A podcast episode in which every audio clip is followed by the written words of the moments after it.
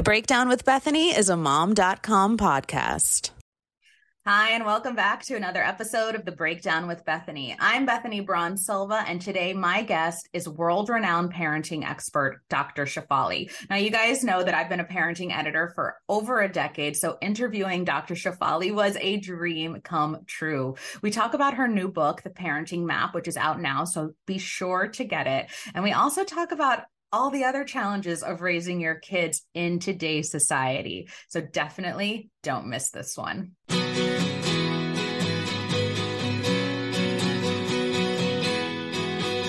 I've been a parenting editor for about 11, 12 years now. So I'm very familiar with your work. And actually, you've really helped. I think about you a lot in a non creepy way, especially when I'm parenting my two boys. But um, I also wanted to say something that I've noticed in these interviews. It seems like when people interview and they're first, you know, when they first welcome you, welcoming welcoming you on to a talk show or a podcast, especially if they're a parent, they're like really excited to have you on.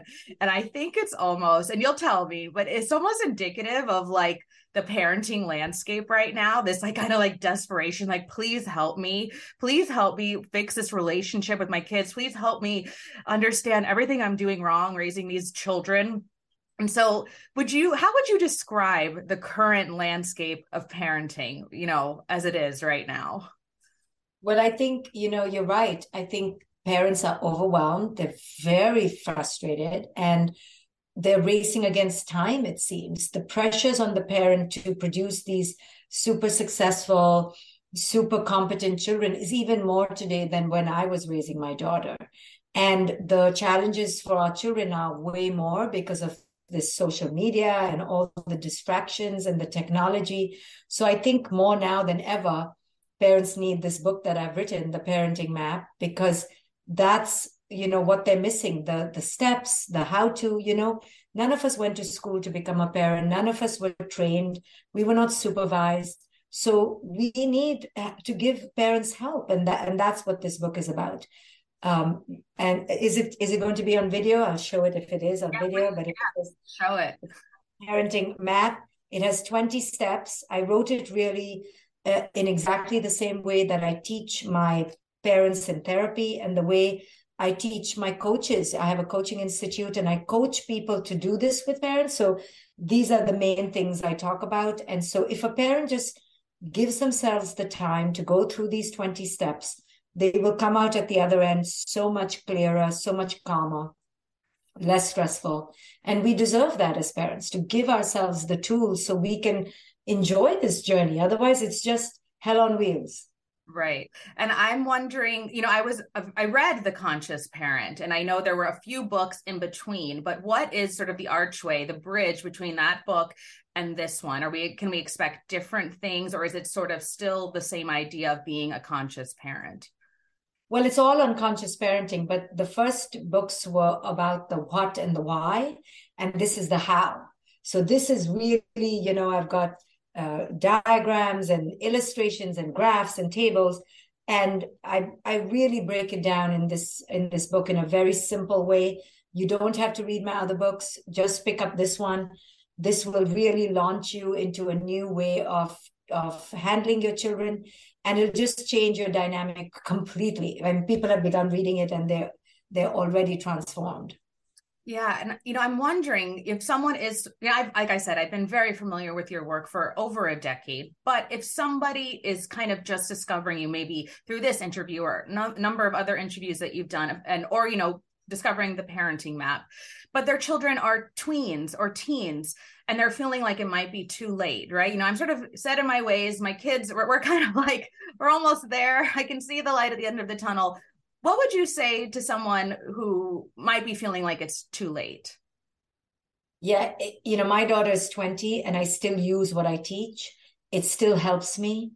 It not only will help you to uncover your patterns in your parent child dynamic, but it will help you with your parents. It will help you with your partner. So, this is really about life and life relationships. So, it's never too late. It's about becoming more aware about healing yourself understanding your patterns.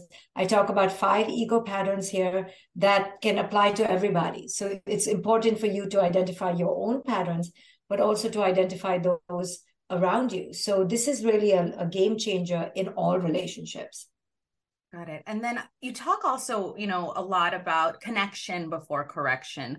But I'm wondering for parents who maybe feel like they're in the trenches, who are raising kids that are are not neurodivergent, who are, you know, quote unquote normal kids, but they're challenging. They won't go to sleep. They won't eat. They for my own personal experience, it takes a lot to get my kids out of bed and out the door to go to school in the morning. So, is there a differentiation here between sort of my own expectations, right? Like all that unconscious stuff swirling around and what my kids actually really need to do every day and when it becomes a challenge, what is the what's the line there? Well, I think it's become a challenge. It wasn't always a challenge. It's become a challenge and now you've played into it and now you're in a pattern. So, you know, un- understanding your children, validating what they're going through. I know you don't want to go to school and I don't want to send you to school, but we got to go to school. So, how can I help you? Waking up earlier, being organized, being creative, being playful, being joyful. You know, if you don't create those rhythms early on in your parenting, then yes, you are going to be more challenged later but it doesn't mean you can you can never break a pattern you can break a pattern when they're in their teen years when they're 30 years old you can change your dynamic at any time but it does take work. So how old are your children? They're seven and almost 11 and how many years would you say it's been a challenge? You know i would probably say it's been extremely challenging post pandemic they do not it takes a lot to get them out the door in the morning a lot. And i have similar i have friends who are in similar situations where their kids just won't go to bed at night. Yeah yeah so it's it's things that you know when they're big life crisis like the pandemic then that is traumatic and children have a harder time to go back into routine. You know you, their lives were so disrupted for so long and they got so used to hanging in their pajamas now it's harder for them to go. But typically if you give enough time if you're well connected if you create a plan the night before you you know try to practice you know tell them that we can't go through this fight every time. So let's create a plan the night before you know create an incentive for them that hey you know for the first few times you get it right mommy and uh, you will go on a play date together we'll do something special. Try to intervene in a in a strong way instead of just yelling. Try to be creative. Try to create a strategy. Try to create a win-win situation. That's what i encourage parents in this book the parenting map. Don't just do it the same way every time and then be exhausted. Find a way to break the pattern and be more creative be more loving be more playful and bring your child to your side of the equation. Um, and it'll take work you know but maybe you're just stuck in a cycle of just yelling screaming and being frustrated yeah, and I I hope I don't seem like I'm challenging you because I admire you so much. You've helped me so much. But I did ask our readers, our viewers, some of what they would want to ask you and a lot of them are saying you know i'm they're so burnt out especially mothers you know we talk about the mental load of motherhood coming out of the pandemic which is especially cruel to mothers to think that now i have to figure out five or six creative ways to get my kids out of bed in, this, bed in the morning. So this is sort of like the reality. So i'm i'm wondering what your thoughts are on that. And it sounds to me like just in, injecting a little playfulness might help but i would i right so Right. We mothers are so burnt out and so overwhelmed, but we have to ask ourselves why, right? How much have we put on the plate? You know, raising children is not so exhausting as now it has become. It's become so exhausting because it's a business. Like we are raising super successful people for their whole lives. We're raising super adults. And as long as you put the pressure that you're raising an adult, you're going to burn yourself out, right? Our children are in 10 activities. They have tutors. They're overscheduled. Then we women want to look amazing. Then we're going to the gym. Then we have careers. How can we then we want to you know cook organic food from scratch? It's a lot of pressure that we're putting on ourselves. So we're bringing all this stress into the dynamic. And then we're screaming and we're yelling. And then now the children upset. Now you're cleaning up the mess up. So it's like a never ending cycle until you break the sat the cycle and the pattern and you start fresh and go okay if I want to make my life easier, what are some of the things I can take off the table? What are some of the things I can take off my plate? how can I better connect with my children? Yes, playfulness, creativity. Sorry, that's what children need. That is the language of children. Children do not answer to commands and instructions, they answer to playfulness, to joy, to creativity. And I know this is the last thing women want to hear. Oh, I have to be joyful in the morning. Well, yes, if you have children and you want them to get out of bed, they don't want to go to school. So, how do you make them enjoy the transition so you can get them out of bed, right? You have to do the work because you are sending them to a place, school, which is not enjoyable to them. So, of course, they don't want to get out of bed. So, you have to work harder to make it creative and playful.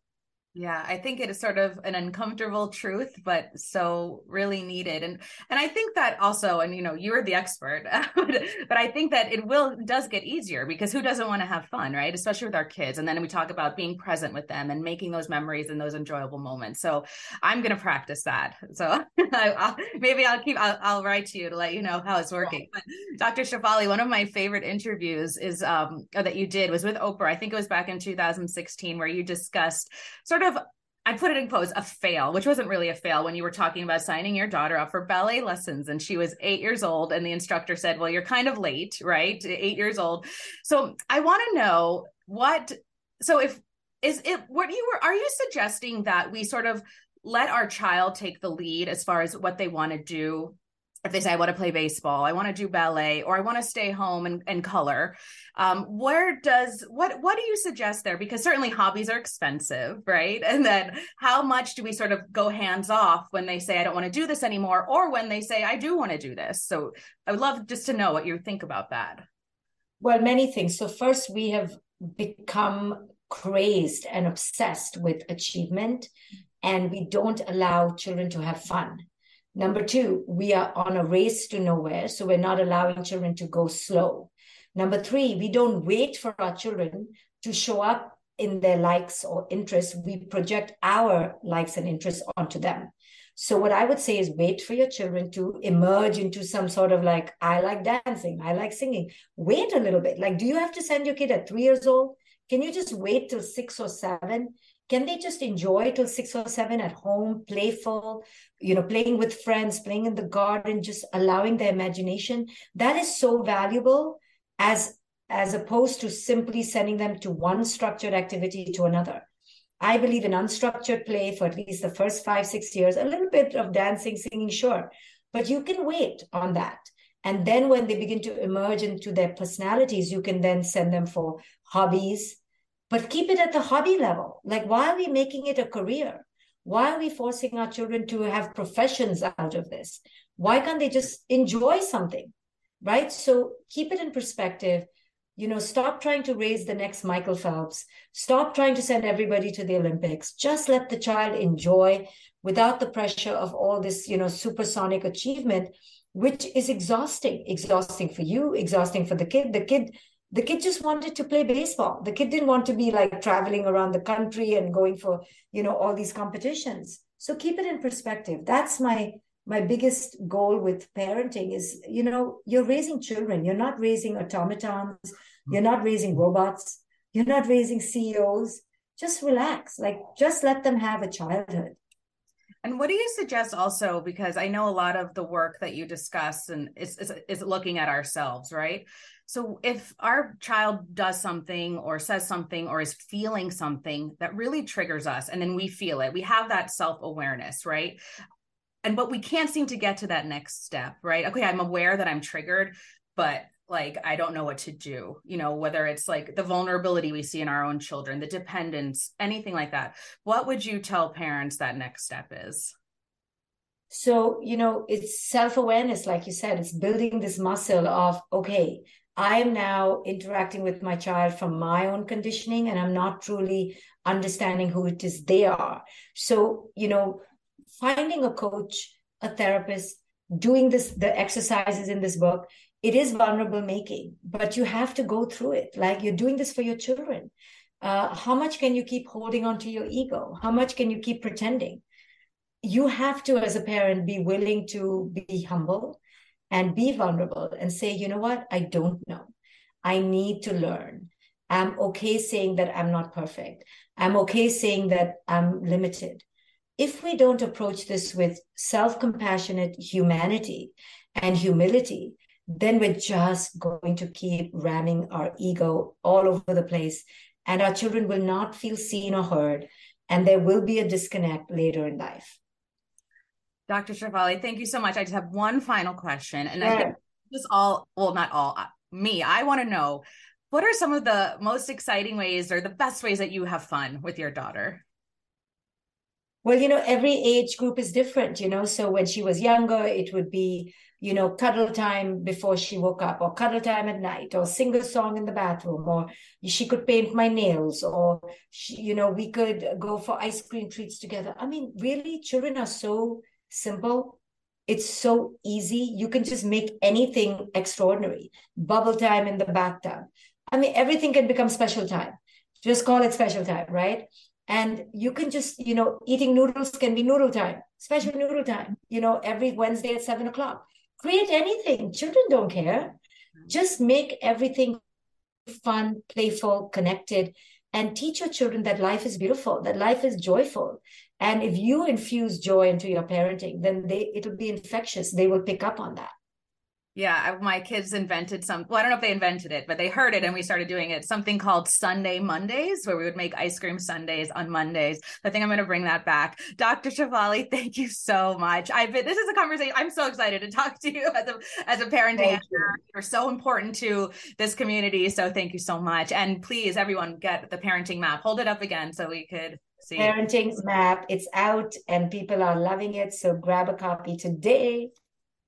Thank you so Thank much. you very much. All right. Take care. I appreciate the time.